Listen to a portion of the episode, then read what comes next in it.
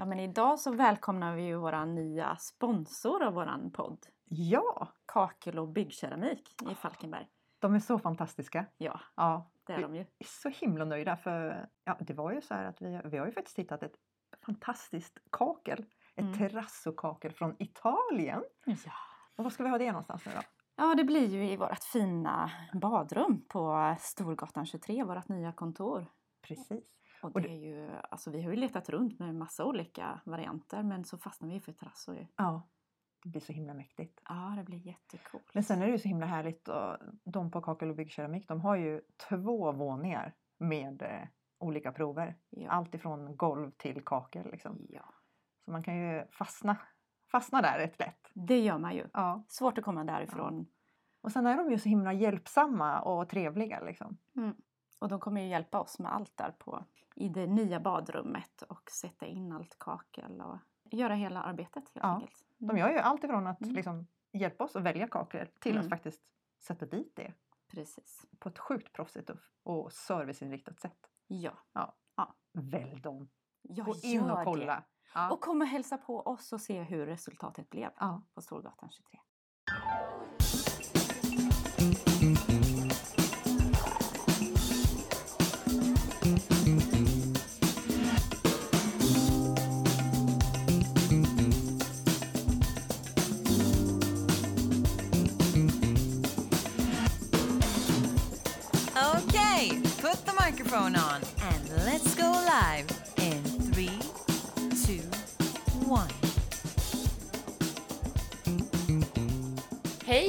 Och välkomna! Tack. Josefin och Linda. Tack! Jättekul att prata med er idag. Det känns jättespännande att få vara här. Ja. Poddpremiär för mig. Precis! För mig med. Och vi har ju pratat rätt mycket innan men vi kände att vi vill ju så gärna spela in det vi pratar om också. Vi har så himla bra samtal med er tycker vi. Eh, ni jobbar ju båda på hållbarhetsavdelningen då i Falkenberg. Precis. Berätta lite mer om den starten här. Den har inte funnits så länge. Nej, eh, hållbarhetsavdelningen i Falkenbergs kommun har funnits i två år nu. Mm. Eh, ganska så exakt. Och den, eh, den bildades utifrån att kommunen antog en ny politisk viljeinriktning. Att vi ska bli ett föredöme inom hållbarhet. Så det är ett av våra tre övergripande mål vi har i kommunen. Mm. Som alla liksom, eh, förvaltningar och, och bolag ska jobba efter. Och vi har också antagit att vi ska jobba enligt Agenda 2030-målen, de 17 globala målen. Och utifrån det så insåg vår kommundirektör Lars Fröding att ja, men här behöver vi organisera oss så att vi kan jobba med de här frågorna på bredden och skapa kraft och energi in i vårt hållbarhetsarbete. Mm. Och utifrån det då så valde han att eh, bilda just en hållbarhetsavdelning. Just det. Har ni varit med från början båda två eller är det... Ja, Ja, vi fanns ju redan i kommunen ni fanns redan? sedan tidigare. Men samlokaliserades eh, till en hållbarhetsavdelning. Ja, så det var ingen tjänst som ni fick söka så Nej. eller? Nej. Utan vi De bara henne och henne ska vi ha. Handplockade. Min tjänst som hållbarhetschef eh, är ny. Eller ja, den är ju två år gammal nu då. Men eh, den bildades eh, samtidigt som vi blev en hållbarhetsavdelning. Mm. Så jag jobbade i kommunen sedan tidigare också. Men på samhällsbyggnadsavdelningen. Ja, okej. Men var inte du i Hylte också? Nej? Jo, Jo. det har jag varit. Ja, Eh, Jag har jobbat sex år i för Hylte. fullt. Och jobbat i Falkenbergs kommun sedan 2015. Ja. Och haft lite olika typer av uppdrag och roller och sådär. Skönt att inte behöva pendla. Eller? Ja, men det är härligt. Ja. Jag trivdes jättebra i Hylte. Det Ja. var en fantastisk liksom, första arbetsplats. Ja. I de här små kommunerna så får man ju möjlighet att prova väldigt mycket olika typer av eh, delar i sin tjänst. Ja. Alltså man gör väldigt mycket Mm. mer saker. Det är lite bredare tjänster i de små kommunerna. Färre som ska hantera det kommunala uppdraget. Mm. Och det var ju jättespännande.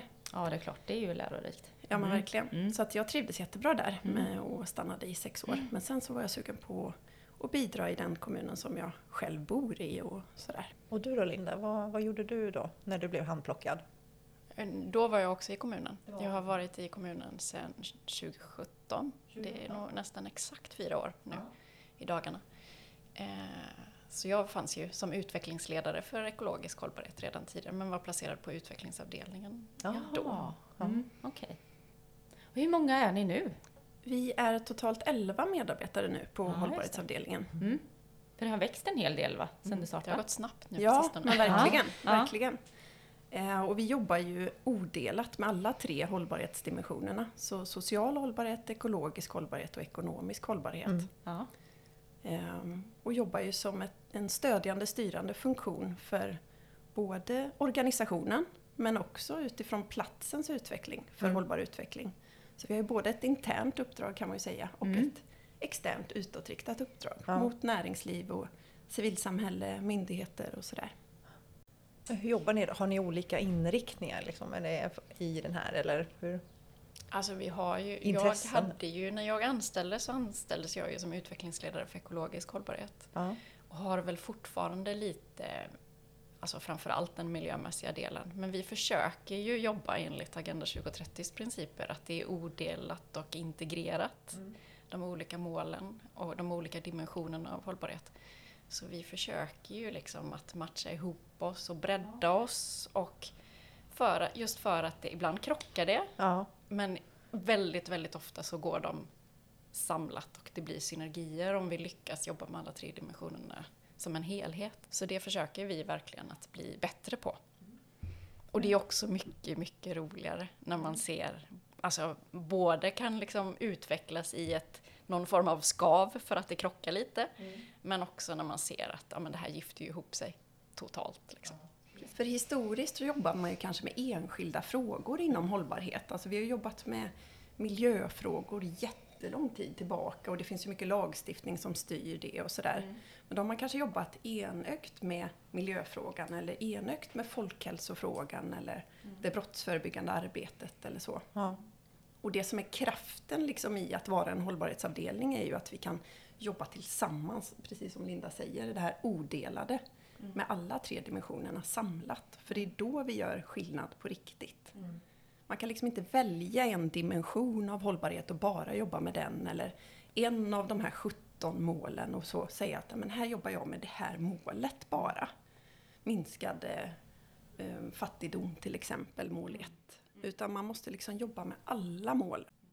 Och i vardagen, det jobbar vi ju nästan allra mest med i vårt interna arbete, att stötta upp och försöka kroka arm med de andra förvaltningarna och bolagen och liksom integrera hållbarhet som ett nat en naturlig del i, i vardagen. För det är där det händer. Det ska inte ligga i ett eh, liksom, styrdokument någonstans och flyta här uppe, utan det måste liksom ner på golvet. Ja. Eh, För det är då det börjar hända grejer. ja precis, det är då man börjar liksom tänka i det Mm. också. Mm. Som du säger, om det är ett styrdokument så är det ju bara ett papper och det blir inte min verklighet. Så Precis. då blir det svårare att nå målen tänker jag. Ja. Så styrkan i vår politiska viljeinriktning och vårt övergripande mål om att vi ska bli ett föredöme inom hållbarhet är att det är allas mål. Det är Mm. allas fråga att jobba med hållbarhet i. Falkenbergs kommun. Och det är en jättestyrka. Och vi på hållbarhetsavdelningen finns som ett stöd och försöka liksom stötta förvaltningar och bolag och även platsens olika aktörer för att nå hållbar utveckling. Men det är inte hållbarhetsavdelningen med våra 11 medarbetare som kan göra skillnad. Nej, Utan det precis. är var och en i våra olika, liksom, i våra olika uppdrag och i våra olika affärsidéer som kan göra skillnad på riktigt. Det är där liksom kraften och momentumet finns. Ja.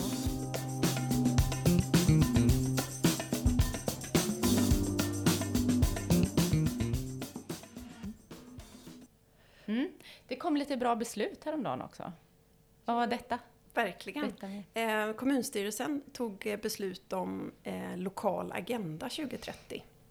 Och det är en samverkansplattform och en plattform för styrning inom hållbarhet i Falkenbergs kommun. Mm. Och då menar jag hela Falkenbergs kommun som geografisk plats. Mm. Så att det inte är liksom en, ett arbetssätt bara för kommunorganisationen utan det är hur eh, det arbetssättet som vi tror skapar kraft och rörelse framåt i hållbarhetsfrågan i Falkenberg och samla liksom hela Falkenbergs bidrag till de 17 globala målen. Just det. Är det, är det så en digital plattform eller är det liksom en plattform som man jobbar utifrån? Eller vilken typ? Ja, men det är en digital plattform Mm. eh, som eh, kommer finnas på kommunens webbplats. Ja. Och den innehåller lite olika delar. Så Lokal Agenda består av tre delar brukar vi säga. Dels så handlar det om hållbarometer som är, eh, finns då på kommunens webbplats som visar eh, indikatorer som samlar hur, hur går det för Falkenberg inom de 17 målen. Mm. Vilka samverkansinitiativ är tagna?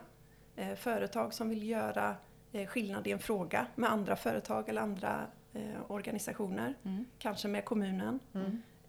Den samlar också uppdrag som ligger på oss som politikerna har beslutat att vi ska jobba med. Så att den samlar liksom hela den bilden och det ska bli den där gemensamma utkiksposten för Falkenbergaren. Där ska man kunna gå in och se hur, hur ligger vi till i Falkenberg? Vilka utmaningar har vi? Vad är brännpunkterna? Eh, och vad är ljusglimtarna? Och vad kan jag utifrån min roll, vad jag ännu gör, vad kan jag göra för skillnad? För det är där någonstans vi liksom hittar kraften i det här gemensamma tillsammanskapet som vi faktiskt är så grymt bra på i Falkenberg. Men är, är det liksom så här att fi- finns det här i många kommuner eller är vi liksom lite unika här i, i Falkenberg och ha en hel avdelning med hållbarhet tänker jag? Nej, det finns i andra kommuner Ja. eh, som också har liksom alla tre dimensionerna samlat. Eh, inte kanske jättevanligt än, men Nej. det finns eh, kommuner som har det utöver oss. Men jag tror att vi nog faktiskt är först med det här greppet lokal Agenda 2030 i den formen vi Ja. har, har greppat det. Liksom. Och tänker oss att eh, det blir vår rörelse framåt. Då. Precis. Så ett steg till liksom. Ja, Mm. men det är vanligt att man tar fram någon form av styrdokument som kanske, kanske främst greppar kommunorganisationen, hur man ska jobba kring hållbarhet och hållbar utveckling. Kanske en strategi för hållbar utveckling eller liknande. Men vi kände när vi fick det här uppdraget från eh, politiskt håll så kände vi att vi vill göra någonting annat. Vi vill inte ta fram ännu ett styrdokument. Nej. Utan vi vill skapa liksom action och rörelse och momentum i hållbarhetsarbetet. Och då tror vi att vi måste göra på helt nya sätt. Mm. Och därför vill vi ha den här utgångspunkten som är den här digitala plattformen där man ska liksom få koll på läget i Falkenberg. Mm. För att sen kunna ta steg Ja. utifrån sin horisont. Då. Eh, Och det är också en del i den här lokala agendan. Vi har tagit fram ett DNA som vi kallar The Falkenberg Way. Ja. Och det beskriver den kultur och det arbetssätt som vi eh, tror att vi behöver ha när vi tar oss an hållbarhetsarbetet. Okej. Och eh, där har vi samlat dels kommunens värdegrund, Mm. eh, den som är fastslagen, eh, som ska leda oss i arbetet. Vad är det för en värdegrund då? Den är en värdegrund som innehåller tre delar. Ja. Dels så ska vi vara nyfikna, så nyfikenhet är ett ledord. mig. Mm. Tillsammans är ett annat ledord. Passar jättebra också. Ja. Och gott bemötande är Ah. ett tredje ledord. Okej. Och som med alla typer av värdegrundsarbeten så, så blir det ju värt någonting när man börjar att ta ner det till sin egen vardag. Och vad betyder det här för mig? Och Precis. i mitt uppdrag? Och hur kan jag på något sätt leva det här? Ja. Annars blir det ju väldigt lätt liksom floskler och tomma ord. Ja. Men som en del i det här DNA då så har vi liksom fångat tag i det här eh, värdegrundsarbetet som vi har i kommunen. Men vi har också tittat på vad forskningen säger som skapar kraft och energi in i hållbarhetsarbetet. Vilket mindset behöver man ha om man ska ta sig an de här väldigt komplexa utmaningarna som det faktiskt är.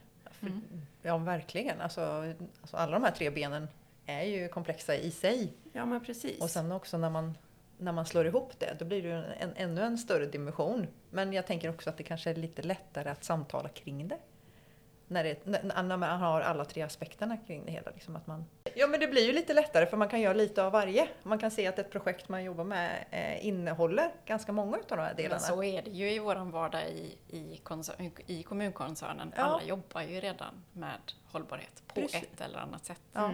Det är inte alltid de tänker på det själva. Nej, precis. Men eh, det är ju så. Ja. När vi är ute och pratar Agenda 2030 i organisationen så kan vi ju liksom bocka av hur mycket som helst Ja. som görs. Men det är ju skönt det också. Ja. Även för Ja, men verksamheter att känna att ja, men vi är ju inte helt fel ute, vi gör ganska mycket rätt. Precis, och så är det ju om du är föreningsaktiv också. Så Mm. jobbar du jättemycket med de globala målen och gör jättestor skillnad varje dag. Så att det tänker vi kanske inte alltid på. Vi tror gör- kanske det är något ytterligare, är det något annat? Precis, det blir Vem, lite vem främmande. säger att jag ska göra det här och så? ja. Men börjar man läsa in sig lite mer om Mm. de 17 målen så, så kommer man underfund med att ja, men det här är ganska vardagsnära egentligen. Mm. Det här är faktiskt sånt som jag kan göra skillnad i. Mm. Eh, nästan oavsett vad man pysslar med så är man en del i någonting. Precis. Och det här är ju liksom någonting som de flesta av världens länder har skrivit under Mm. att vi ska jobba mot fram till 2030. Ja. Så det är ju liksom hela världens to-do-list kan man säga. Ja. inom Och det är bråttom. Ja. Det är liksom en Mm. eh, bråttom actionplan och det är där, också därför som vi känner att vi behöver fokusera på att göra nu. Mm. Vi vet vart vi ska. Vi vet liksom, eller det händer mycket i omställningen nu. Där måste vi hänga på och kunna liksom få action.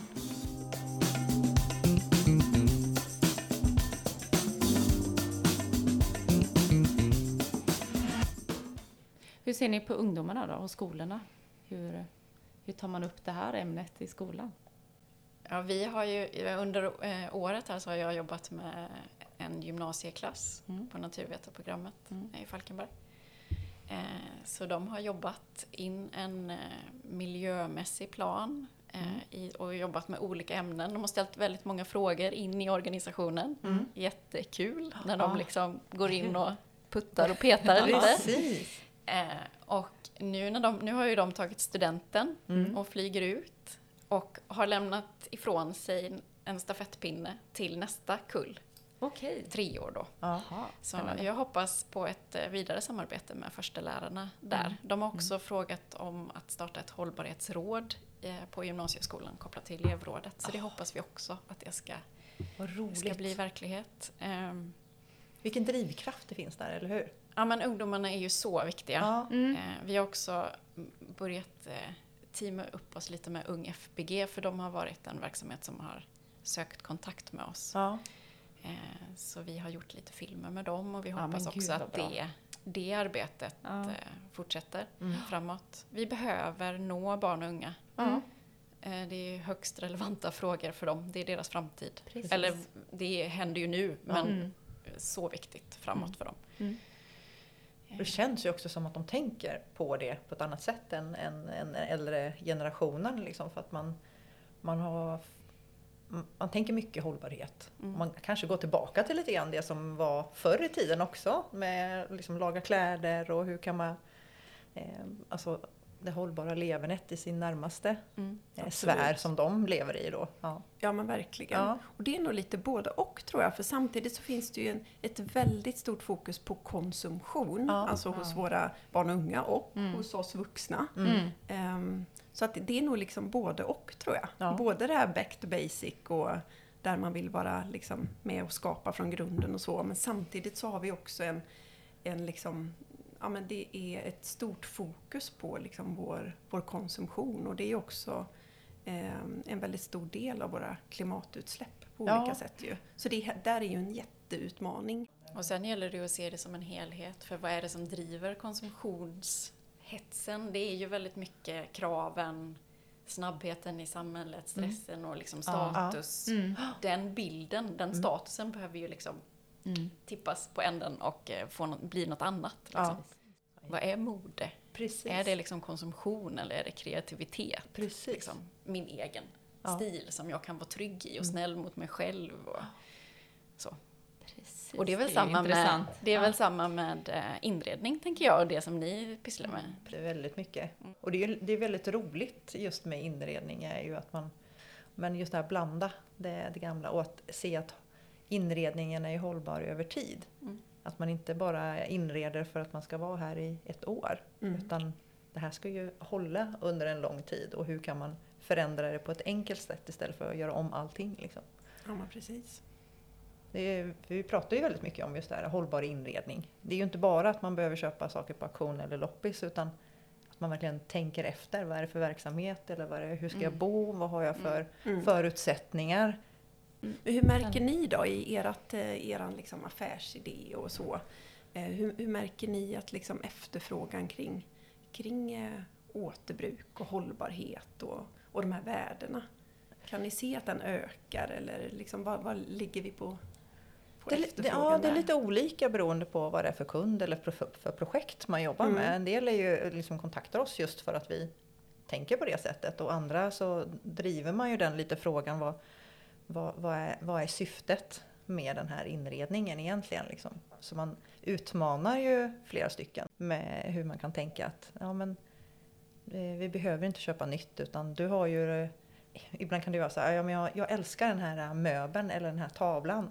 Men den ska kanske inte passa inte in riktigt. Och så säger man, ja men det är kanske det som är egentligen din stjärna. Och så bygger man kring det. Liksom. Varför trivs du med det här? Mm.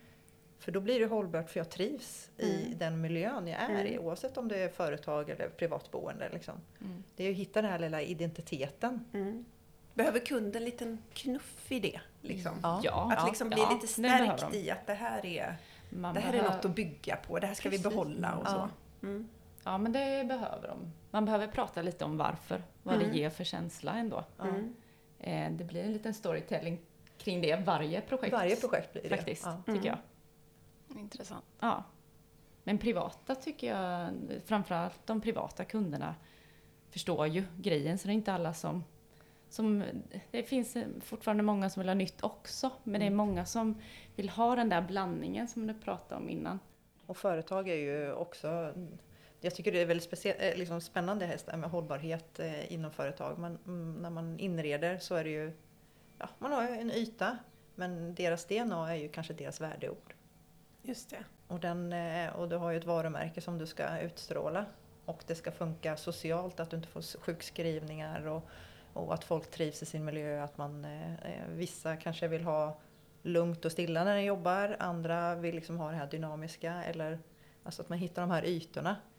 Och den frågan är ju, trivselfrågan, är ju någonting som vi försöker jobba väldigt mycket med och prata om ju. Mm. Som sagt de här värdeorden, vad, vad jobbar ni för? Okej, det är där vi bygger kanske Mm. eh, din verksamhet eller inredningen på. Mm.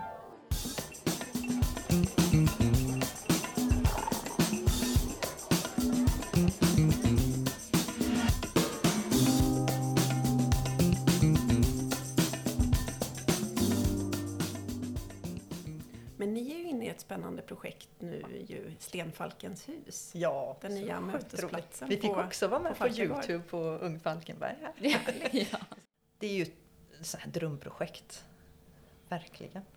Vi, vi har pratat med en Vad är det som är drömmigt i det då?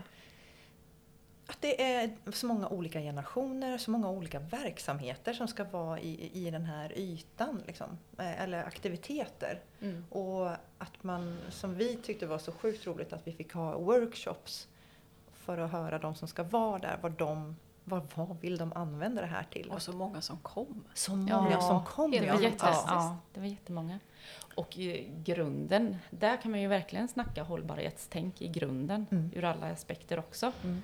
Från eh, verksamhetsledarna som har dratt i det här. Ja. Att de har ju verkligen tänkt på den här sociala biten och få med de som ska vara där på platsen. De ska ju vara med och skapa den här platsen själva och känna att det, det här har vi gjort, det här är vi stolta över. Ja. Det blir ju hållbart i längden. Ja men verkligen, det här Ja. underifrån perspektivet är ju Ja. så himla viktigt. Mm, För kommer liksom kommunen som, som aktör och säger men här, här tror vi på att vi ska skapa en mötesplats för, Mm. för de boende på Falkagård. Mm. Så det är så otroligt viktigt att vara lyhörd för, men vad är det, vad, vad liksom vill de boende ha på den här platsen? Precis. Så att man får vara medskapare i det. Eh, Det är så otroligt viktigt.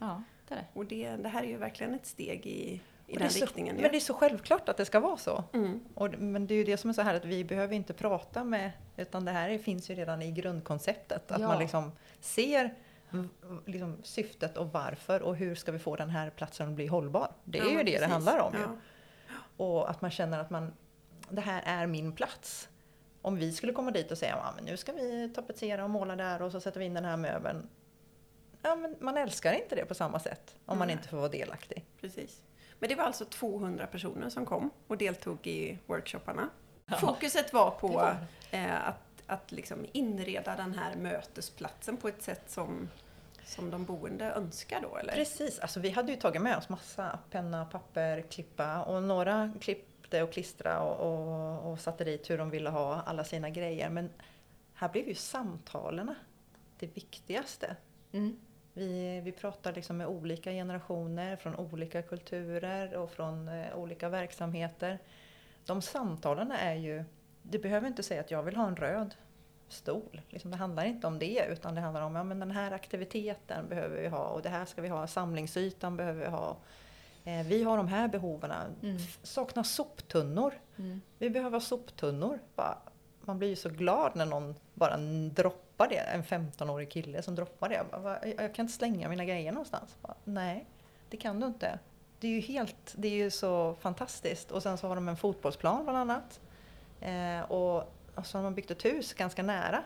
Och så, ja vi vill ha någon typ av staket så att inte vi kastar ut bollen och hamnar på det här huset. Eller ute i skogen. Ja, vad fint. Ja, men visst är det det. Ja. Och den kom upp jättemånga, gånger Jättemånga av gånger. alla. Liksom. Genomtänkt. Mm, Liksom. eller hur? Och det är det som är så fantastiskt att folk liksom tror att nej men vad ska jag bidra med? Vad kan jag? Mm. Det är exakt sådana här saker som, som gör, som skapar platsen. Eh, att man försöker lyssna på vad, vad de ser. Om man hade sagt så här bara, gud vad ni skräpar ner, Mm. varför slänger ni inte det? Då hade det ju blivit en helt annan approach. Nu blir det ju, ja men jag vill slänga mina grejer. Mm. Ja men verkligen. Eller hur? Ja. Det, som de här samtalen, den här dialogen är ju det som är nyckeln till alltihopa. Mm. Sen var ju vi också på era kommunens lager.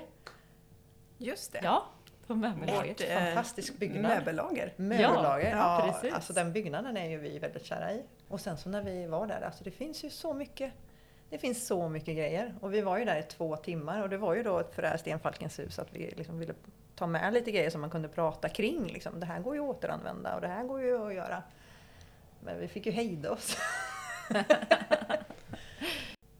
Men det var också då när vi var på Stenfalkens hus, det som var så, som jag pratade om, det, den här drivkraften av medborgarna. För det är ändå de någonstans som har startat möjligheten att det här huset ska finnas. Liksom. Hur de kämpar och för, sin, för sin, sin plats och för... Och den, den drivkraften är så sjukt inspirerande. Man blir så himla lycklig när man ser att liksom, det är inte...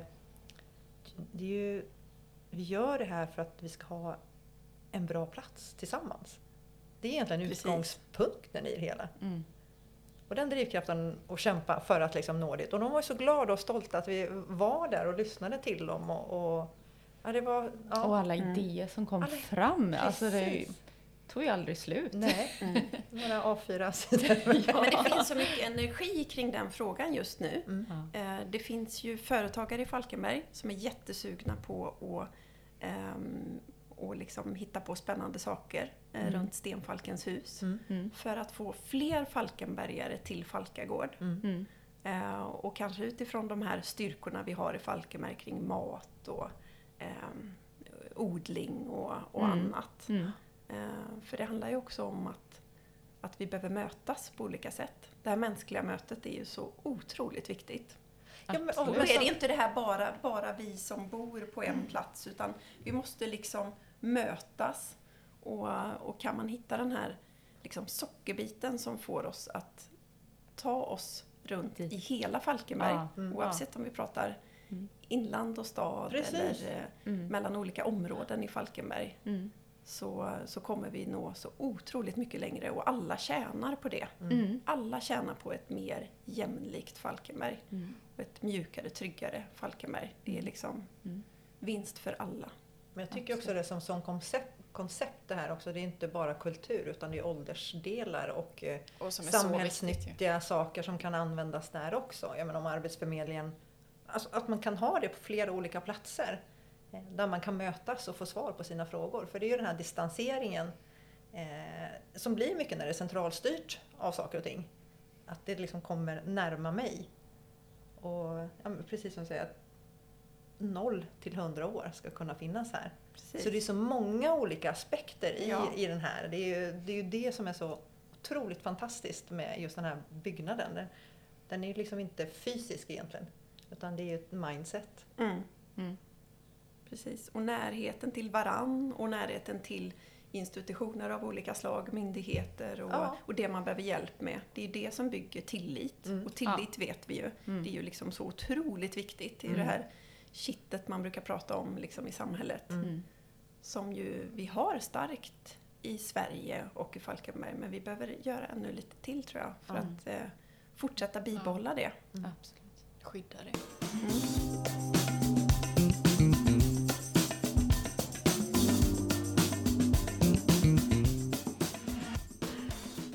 Nej men nu ska vi se här. Jag, eh, jag kan ju inte alla de här målen eh, på Agenda 2030. Så nu har jag ju googlat. Vad bra. Ja, var på Agenda 2030 och då fick jag upp de här allihopa. Det var utrota fattigdom, utrota hunger, säkerställa hälsa, god utbildning, uppnå jämställdhet, vatten och sanitet, hållbar energi, tillväxt och jobb, infrastruktur och industri, minskad ojämlikhet, hållbara städer och samhällen som vi i Falkenberg. Mm. Mm. Konsumtion och produktion, bekämpa klimatförändringar, hav och marina resurser, ekosystemet och biologisk mångfald. Fredliga och nu ska jag se, inkluderade samhällen. Jag ser lite dåligt. Genomförande och partnerskap. Det är ju stora, det är stora frågor. Stort och brett och komplext. Eller Ja. hur? Men, sam- Verkligen. men sammanfattningsvis så handlar det ju om att det här är världens actionplan för de stora utmaningarna vi har. Ja. Och vi ska bekämpa fattigdom, ojämlikheter, orättvisor och eh, klimatförändringar, brukar man sammanfatta det med. Det finns en del bärande principer i, den, eh, i Agenda 2030. Mm. Och det är att de är odelbara och integrerade. Mm. Just det. Eh, De hänger samman så man kan inte bara välja några som man ska jobba med utan man, eh, man jobbar med alla och det får synergier och det krockar ibland. Eh, Man har också en bärande logik i att det är allas agenda Mm. på alla nivåer. Alla län, världens länder har ju skrivit under och man jobbar med det, utmaningarna utifrån sin egen kontext. Eh, Man säger också att ingen ska lämnas utanför. Nej. Nej, just det. Mm. Så det här är ju samhällsutvecklingsstrategin. Alltså den som samlar oss i hur vi ska utveckla samhället. Det är den gemensamma strategin. Så det är inte bara en strategi bland massa andra. Nej. Utan det är strategin. Och sen just att den är glo- global. Du sa ju det, nästan Precis. alla länder har skrivit under på det. Jag tror att det är en... Precis, och alla länder har ju sina utmaningar. Så att eh, regeringen har ju tagit fram vilka är liksom de svenska utmaningarna i vår kontext. För tar vi mål ett i utrota fattigdom så har ju, skiljer ju sig våra utmaningar jämfört med ett land i Afrika till exempel. Men alla har sina utmaningar och behöver bidra på sitt sätt. Och sen när man går ett steg vidare då så blir det ju också ännu mer lokalt. Som till Falkenberg, lokala agendan här. Vad är utmaningarna där då? I Falkenberg? Ja, vi har gjort de här eh, 17 nulägesanalyser för dels vad som händer i Falkenberg Mm. och dels vad som, hur det går för Falkenberg, alltså hur stort är gapet där Mm. Falkenberg står nu i Ja. förhållande till målen. Och vi har väl singlat ut en del eh, brännpunkter kan man väl säga eh, som, som delvis delas av hela Sverige ju, men Mm. också finns för Falkenberg och några som är kanske specifika för Falkenberg. Vi har såklart också ljusglimtar som Mm. vi är bra på. Mm. Eh, Den mest övergripande kan man säga är bristande systemperspektiv. Vi har ju som människor lite tappat att vi faktiskt sitter ihop i en komplext ekosystem med naturen. Mm. Och vi har kanske också tappat våran samhörighet med, med människor i stort liksom. Mm. eh, och grupper. Mm. Eh, Det jobbas ganska mycket i stuprör i samhället. Och ska vi klara av att överbrygga detta så behöver vi en ökad systemperspektiv. Mm. Och det gäller ju både i organisationer men det gäller också i hur vi planerar vårt, vårt samhälle och vår markanvändning. Som till exempel nu så har vi ganska stora homogena eh, jordbruksmarker Mm. med ganska lite, om man jämför med hur man hade det förr, med, med småbrutenheten där det fanns liksom möjligheter för den biologiska mångfalden att förflytta sig och skapa värdekedjor och så. Mm. Eh, vi har ju också en infrastruktur ibland som skär igenom landskapet och som skapar barriärer för både djur och människor. Mm. Ja, just det. Eh, vi har stora industrimattor som Mm. inte är så gröna. Nej. Och allt det här skapar ju liksom en liksom brist för oss, både människor och djur och eh, den biologiska mångfalden. Mm. Så där behöver vi tänka till. Mm. Det skapas ju också segregation om vi inte tänker till hur vi planerar våra samhällen. Det är ju Ja, superviktigt. Ja. Och jag tänker även ja, infrastrukturen med, alltså hur går vägar som du var inne på lite också, hur du avdelar och vart, vart går bussarna? Går de igenom de här områdena där de egentligen Hur verkligen skapar vi behöver gå igenom? flödet så att vi möts på Ja, olika sätt? precis. Och för att vi tacklar klimatutmaningarna. För det är ju också en, transporterna är vår största knäckfråga när det gäller klimatutsläppen i Falkenberg som Ja. geografisk plats. Ja. Eh, om man räknar med arbetsmaskinernas utsläpp så är transporter och arbetsmaskiner det är liksom hälften av utsläppen. De geografiska utsläppen. Och vi har många mil i bil. Ja, Ja, Falkenbergarna. Dels har vi många bilar i Falkenberg eh, Okej. i ägarskapet. Mm. Liksom. Eh, men sen så kör vi också fler mil i bil än snittet i Sverige. Och, den, och det ökar.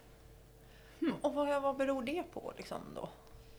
Jag tror att det beror dels på att vi är en stor till, till ytan kommun. Ja, Det beror ju också på att kollektivtrafiken inte når alla delar. nej. Men det beror också på att vi har invanda mönster i att ta väldigt korta resor i bil. Ja. Och det är ju de som står för en ganska stor andel av utsläppen också. Mm. Alltså många resor i bil och många resor i bil under 5 kilometer, vilket ju är lite knas Ja. med tanke på vad det skulle kunna ge oss i, i hälsoeffekter om vi Precis. faktiskt cyklar. Mm.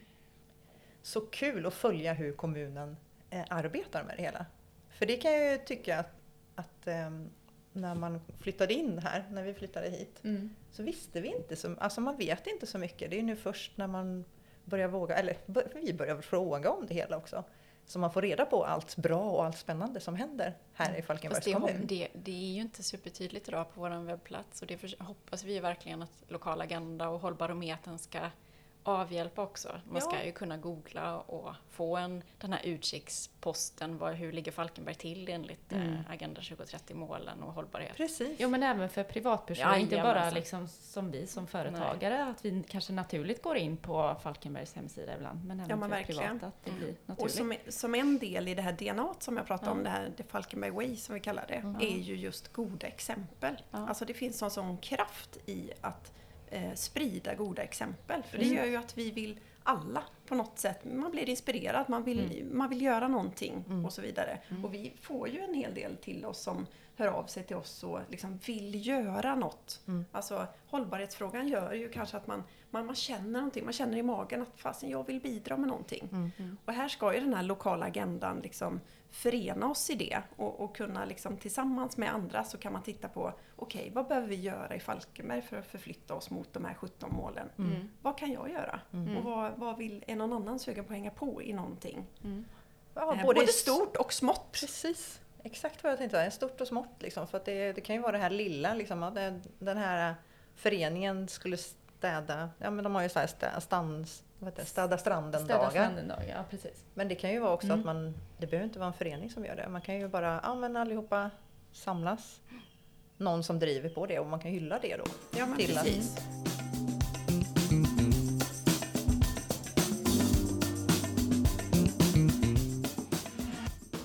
precis. Ibland kan man ju märka att eh, diskussionen om hållbarhet blir lite pol- polariserad. Att man märker att ja, men antingen så pratar man om att det, det krävs innovation och det krävs liksom jättestora strukturella förändringar om vi ska kunna göra någonting. Eller så hamnar man ner på liksom individnivå, de egna, egna valen. Och där måste man ju ha två tankar i huvudet samtidigt. Det handlar ju både om förändrade beteenden men också innovation, forskning, eh, strukturella förändringar och Ja. allting sånt. Det är båda delarna. Och inte polarisera genom att peka finger. Eh, Det vill vi ju också komma bort ifrån för det kan ju få motsatt effekt om det är någon annan som säger till en vad Ja. man ska göra. Utan det viktigaste är väl kanske att befinna sig i en börja och sen vara i en rörelse. Både på sin arbetsplats och eh, i sitt privatliv. Ja, men som vi cyklar ju väldigt mycket just för att eh, man man undviker bilen. Det är nästan bara när vi har projekt där man måste ha väldigt många Blir med det? som det blir så svårt att packa på cykeln då. Men eh, Vi har bara... pratat om en sån här lådcykel i och för sig. Ja, Varsin loddare fram, får vi med oss alla grejer. gillar inte elcyklar. Jag älskar min elcykel. Ja. Du bara cyklar förbi mig, det går så snabbt. Nej men det handlar väl om att vara, precis som Linda säger, det är det här stegvisa liksom, rörelser. Inte peka finger åt att den ena gör det eller den andra gör det. Nej. Utan istället liksom det. försöka ta steg hela tiden. Så ingen är är, felfri, liksom, ingen är perfekt. Nej. För det är, inte- det är inte hållbart att ha den inställningen. Nej. Då skapar vi inte ett hållbart samhälle. Nej, och vi ska vara snälla vi... mot varandra. Ja, precis. Det är så vi liksom Ja. tar oss framåt någonstans. Mm.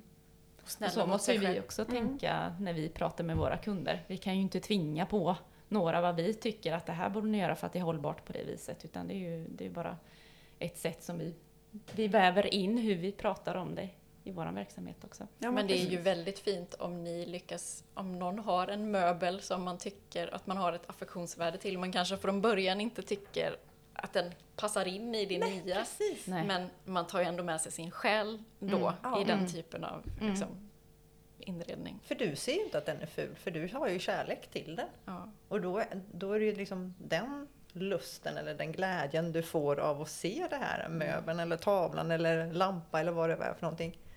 Den, är ju, den är ju, förgyller ju en dag. är inte det hållbart och må bra liksom? Ja, men verkligen. Men det är lite kul för att de där kommer alltid upp om man låter det ta lite tid. Ja. Eh, om man kommer in i de här samtalen, precis som på Stenfalkens hus också. Mm. Hamnar man i samtalen så kommer alltid det här upp till ytan. Vad vill ni egentligen? Mm. Liksom. Mm.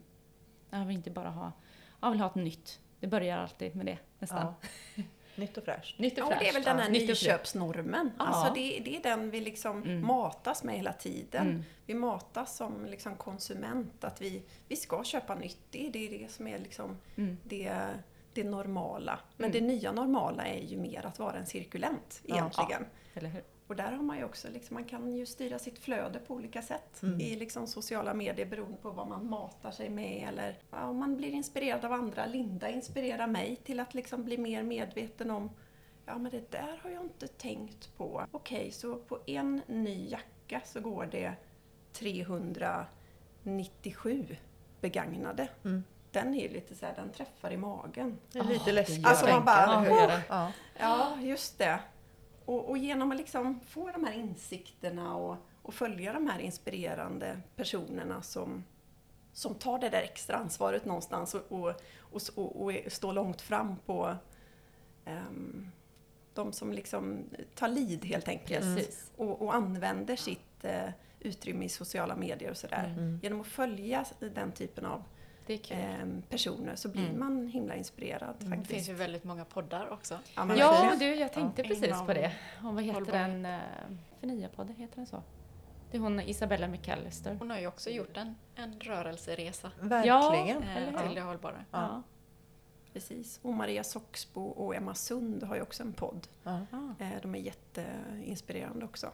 Och Johanna Leiman som har skrivit, eh, varit delförfattare till en bok som heter Slow Fashion och har en Ja, podd det. också som Mm. heter Slow Fashion. Mm. Jag tror att det finns samma typ av affärsmodell som ni har inom eh, mode. För man har ju favoritplagg, de där slitvargarna i garderoben som man bara älskar, som Mm. är 10-20 år, Ja. som man inte släpper. Nej. Bygg runt om, det är ju Mm. samma koncept liksom. Och så bygg på Ja. med, med andra slitvargar. För till syvende och sist så handlar både inredning Ja. och mode om att hitta mig, Ja. Ja. min stil. ja, det gör det. Mm. Mm. Och då kan man också få det cirkulen, Mm. cirkulerande. Precis. Men Jag tycker också, sen jag började, eh, Johanna Leiman eh, och Slow Fashion-boken har verkligen förflyttat min eh, liksom, klädresa. Ja. Hon, Ah, hon sitter liksom den. hela tiden som en Ja. liten på min axel. Så här. Mhm. Att, ja, men nu är du inne i en ny...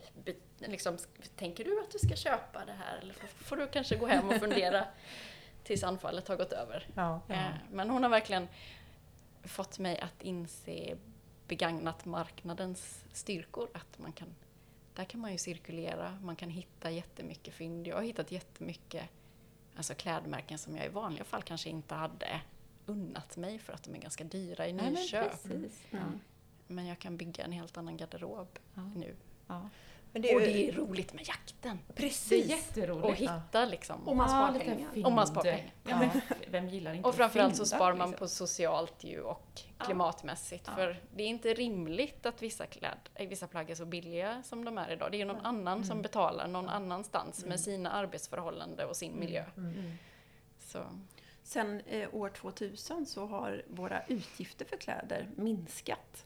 Men vi köper 30% mer kläder. Och då funderar man ju lite på så här, ja men ve- vem, vem betalar för det? Eller vem drabbas av det? Ja.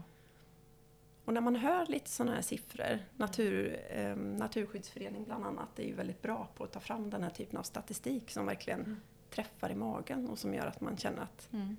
oj, ja men här behöver jag nog tänka till. Mm. Jag kan ju personligen säga att jag är väldigt glad att, att det här, eh, jag är en loppismänniska. Eh, älskar second hand och. Ja, ja, jag gillar det helt enkelt. Och jag är lite glad över att förut var det så här lite skämskudde på att man, vadå köpte du kläderna på Röda Korset? Bara, Ja, den var ju skitsnygg. Jag tyckte den var jättecool. Och det, det är ju inte, egentligen har det ju ingenting med att jag har ett aktivt val utan jag tycker att det, man kan hitta en identitet Mm. på, för annars så allt, allting är likadant och en, Mm. liksom, modet förändras hela tiden. Jag vill ju ha plagg som, Man trivs som jag trivs i och jag vill Mm. ha eh, liksom, möbler som jag trivs med som är funktionella och, och liksom, sköna och som jag vet håller. Mm. Det är ju också så här, jag behöver inte byta ut den här närmaste fem åren för att det var inget bra material på det eller så.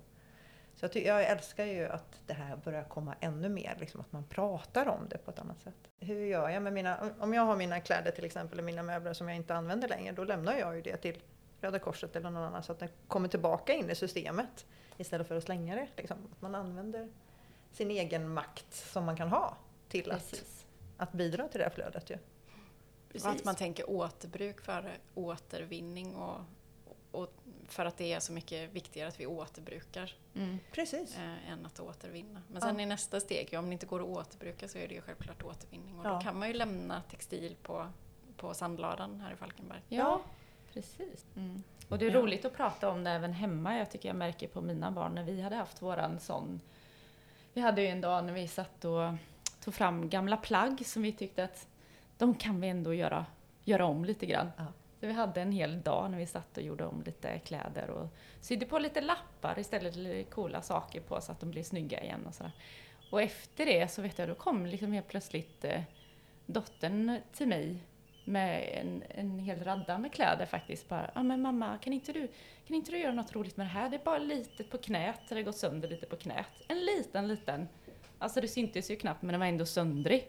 Så istället för att slänga den så ville hon ändå att man skulle, ja men det är lite coolt, kan inte du sätta på en sån här cool lapp på, min, på mina byxor också? Det, är, alltså, det smittar ju direkt. Ja men verkligen. Mm. Vi vet ju att det smittar ju liksom. Ja. Goda beteenden smittar Ja. ju. Mm. Det är ju det är så himla viktigt. Ja. Jag minns ju när jag var tonåring, då sysslade jag ju med delningsekonomi med mina kompisar utan att överhuvudtaget veta att det var det vi gjorde. Vi bytte garderob med varandra. Vi Jaha. samlade ihop allt vi hade, la Ja. det i en jättestor trunk Ja. och körde hem till varandra så bara bytte vi. Vi hade liksom ja, men lite sådär samma storlek ungefär. Det kanske inte var allt man kunde ha med så. Gud vad Bytte roligt. alltihopa. Ja. Och så kanske vi körde så här fyra månader eller så, så bytte vi tillbaka sen. Nej, men Och det var liksom underbart. något som vi bara, det gjorde vi bara för det tyckte vi var smart liksom. Och vi var ju supermoderna utan att Eller veta om det. hur? Det är Ja. rätt länge sedan nu. Men, Ja, vad roligt. Ja, Det har jag faktiskt försökt på ett företag, att man skulle ta sina plagg som man inte vill ha. Att man Mm. hade, och så kunde man bara lämna det där nere och så den som vill ha kunde bara plocka det. För då får man ju helt plötsligt en helt ny garderob. precis. Och man känner, eh, gick inte, jag var nog för. Ja, Men jag tycker, jag tycker det är liksom en rolig grej. verkligen. Mm. Det kanske är, och där har vi våra liksom digitala eh, möjligheter med Mm. Tradera och annat. Och Mm, sådär, precis. som, som ju på något sätt så blir det liksom en, det blir ju så himla mycket större. Ja. Mm. Och, och då kanske man inte känner det liksom riktigt personliga också. Att jaha, jag tar alltså min kollegas tröja här och så ska jag ha på mig den. Utan det är liksom ett lite Nej. annat eh, Mm. avstånd som kanske gör det Ja, lite mer... det det. Ja. Mm. Fast jag tycker ändå det som ni gjorde, då, ni kände ju er coola. ja, det var ju Jag det superbra! Fick ju en helt ny garderob. Ja. Det var ju fantastiskt. Och så, ja men som du har fått eh, några Åh. kläder av mig. Ja, så, jag tror inte det hade blir- varit lika bra tillbaka. Nej, men då har jag blivit så Ja. jätteglad för att jag tycker kanske om plagget men jag, jag använder det ju inte. Och då blir jag så glad. Jag bara, titta nu har jag fått ett eget liv, ett nytt liv här. Så blir jag glad när du kommer med. Jag hade ju gärna bytt med dig. Jag tycker det är roligt med kläder men jag tycker det är så tråkigt att shoppa. Så jag köper ju inga kläder. Så det är väl bra på det viset. Men eh, Får bara ärva från mig. ärva från dig istället. Bra. Jag tänker vad häftigt om man kunde koppla ihop eh, klädbytardagar med eh, de befintliga butikerna så att man kunde få stöd i liksom styling, Styling. och Ja, så. Och kanske komplettera med ett kvalitetsmässigt bra plagg Ja. upp till det second hand. Liksom. Precis. Ja, det är bra. Det hade varit eh, fräckt. Det hade varit jätte... Det hade jag gått på alla dagar i Mm. veckan. Det är ju en väldigt rolig grej. Det är, en, det är ett bra omställnings, eh, en, en bra omställningsidé för Mm. butiker. Mm. Jag tänker det, det händer ju Istället väldigt för att ha mycket det på på digitalt. Ja. Ja, men precis. Ja, butikerna. Ja. Alltså, ja. För att få ihop helheten, oavsett Precis. om man jobbar med inredning Mm. eller kläder eller vad det nu skulle kunna vara, Mm. så är det ju ändå ett liksom, hantverk i att se det där, Det det vad ju. funkar ihop och så. Precis. Så är det. Och det kanske är det som ibland är liksom tröskeln för, för folk att eh, välja återbrukat Mm. eller Mm. second hand eller sådär. För att man liksom kanske inte riktigt vet hur man Hur ska man matcha ska sätta- ihop. Nej, Nej. precis. Men det, Det- mö- möter vi ju också när vi är inne i det. Ja, men det skulle målas så vi tog vitt för vi har inte bestämt oss och så blev det har det liksom fortsatt att vara Som så. om det inte är ett val, typ. Att vitt är en... Ja, Nej. eller hur? Visst är det så? Ja, Ja, eller hur? det är lite spännande. Ja, men då är det ju nytt och fräscht och ja, Men ju, man, man märker ju att de flesta, oavsett om det är företag eller, eller privatpersoner, att de kanske inte är helt nöjda med det ju. Utan de tänker ju att nu, jag skulle ta ett steg till men man hann inte. För det, det är ju en stor process att flytta eller in, liksom, bygga nytt. Eller, allt det här är en stor process. Liksom. Och det är många beslut som ska fattas. Eh, eller om man ska göra om någonting hemma så bara, åh, vill man hitta den här grejen och hur ska jag få, få det här att matcha? Precis som du sa med kläderna, hur matchar jag det här? Nej men det blir ju knasigt kanske. Så tror man inte på sig själv att många gånger har ju man svar på det fast man inte vet hur man ska sätta ord på det eller man vet inte hur man ska ta Mm. fram det. Liksom. Mm. Det är ju egentligen det, är egentligen det vi gör. Vi lyssnar ju bara på vad den andra... Vi går ju inte in och säger. åh det här var min stil. nej. Det hade ju blivit jätteknasigt.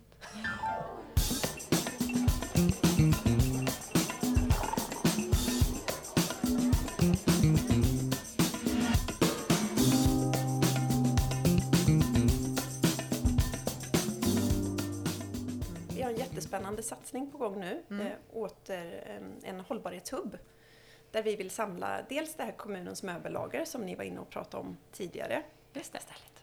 Och sen vill vi samla eh, kommunens återbruksbutik, alltså vår kommunala second hand-butik som arbetsmarknadsavdelningen driver. Ja. Och vi vill eh, samla vår fritidsbank. Det är ju det här där man kan dela och låna Ja. fritidsprylar. Och vi vill samla fler aktörer som Mm. jobbar med återbruk på olika sätt. Mm. Och det är ett led i att försöka minska avfallet på den geografiska platsen och ändra mindsetet i att från nyköpsnormen till att faktiskt eh, eh, se möjligheter med återbrukat på olika sätt. Vad ska det, eller har ni kommit långt där eller är det... Ja, men vi kommer samla det under ett och samma tak. Ja. Eh, och det känns ju superroligt för det är såklart att erbjudandet någonstans måste ju bli tydligt Mm. för Falkenbergaren också. Ja, och, och vi behöver liksom, det ska vara enkelt att göra det där hållbara. Mm. Och då ser vi det här som ett steg i rätt riktning. Mm. Och här vill vi ju jobba med, med flera aktörer inom näringsliv och inom civilsamhället eller andra organisationer som på Mm. olika sätt försöker jobba med cirkularitet och återbruk och så. Mm. Man skulle kunna tänka sig någon lagningstjänst till Precis. exempel Mm. ehm, för att koppla an till det här. Eh, och man kan tänka sig andra typer av delningstjänster eller så. Precis. Det där kan hänga med vad klädhängare. med kläderna. Ta, varsågod! Ja, precis. Men det finns ju något sånt här i eh. Eskilstuna.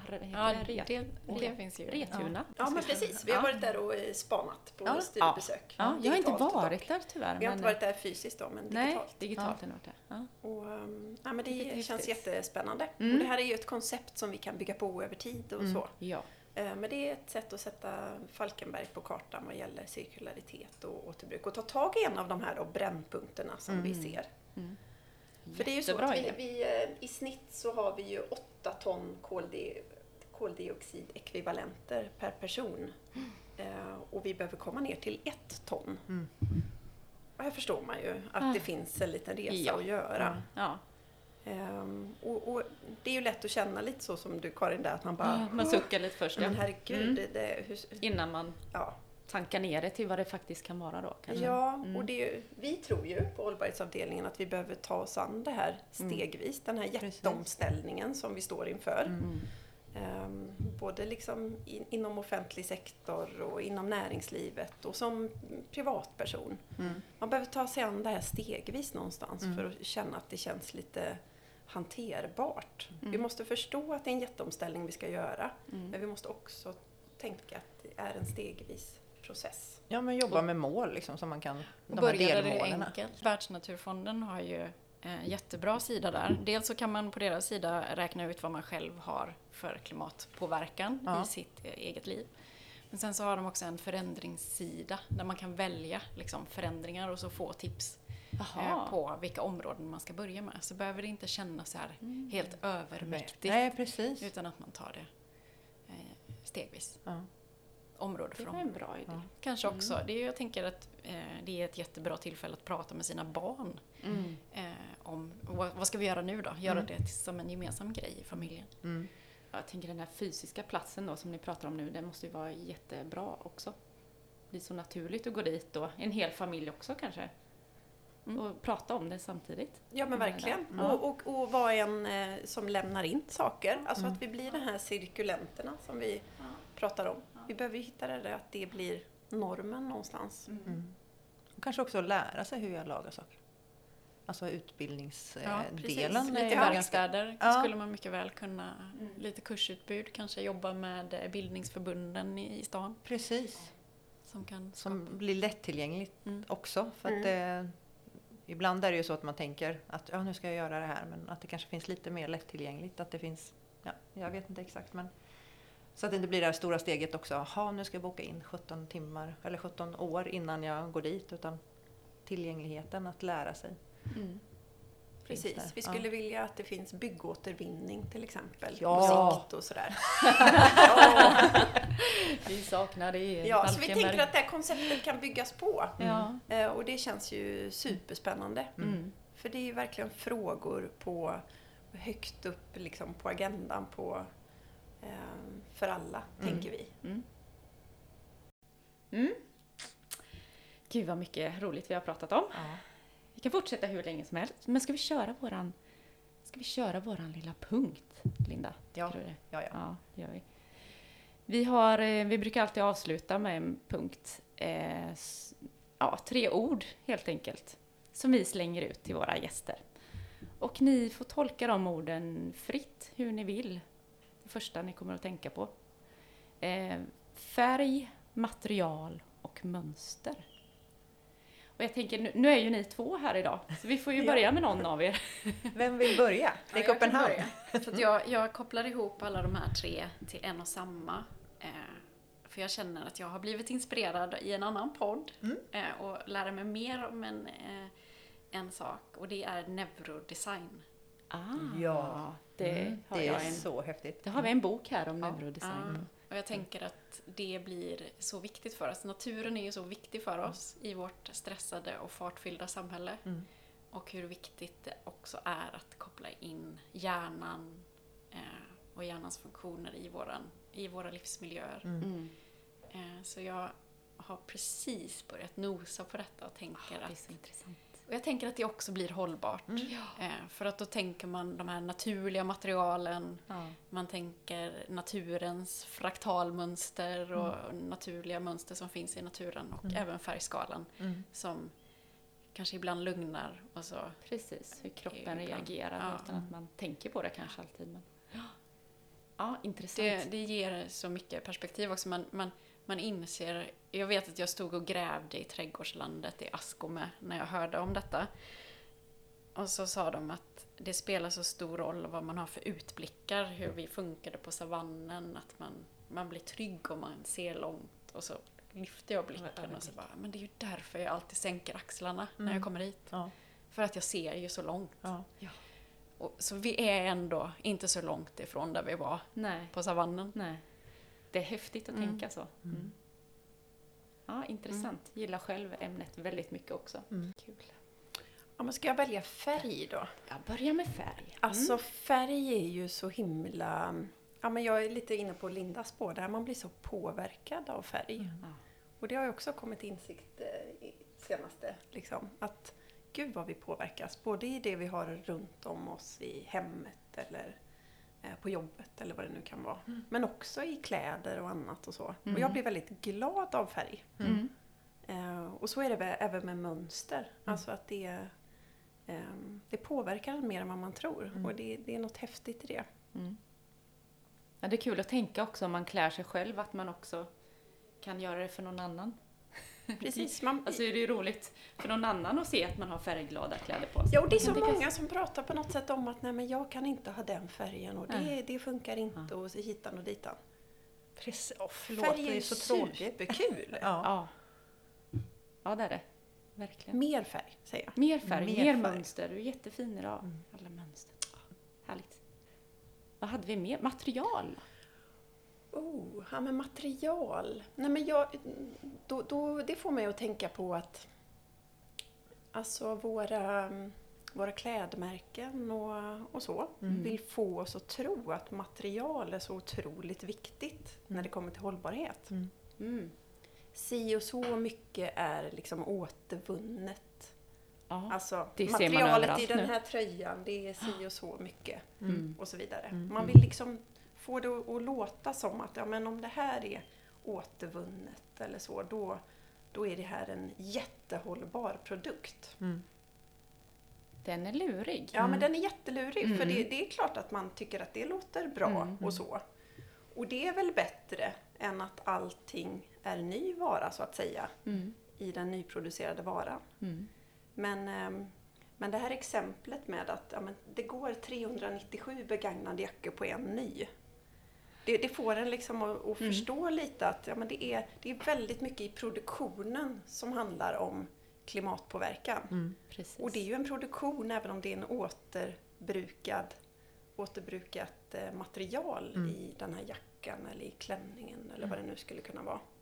Och där kommer ju ibland in den här, ja men det är så dyrt att köpa hållbart mode.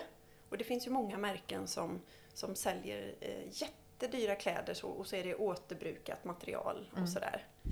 Ehm, men det, det blir en liten skev bild av, Mm. av eh, verkligheten. Eh, där vi Då ska det bli i dyrt. återbrukat, eh, alltså om vi köper second hand eller så. Mm.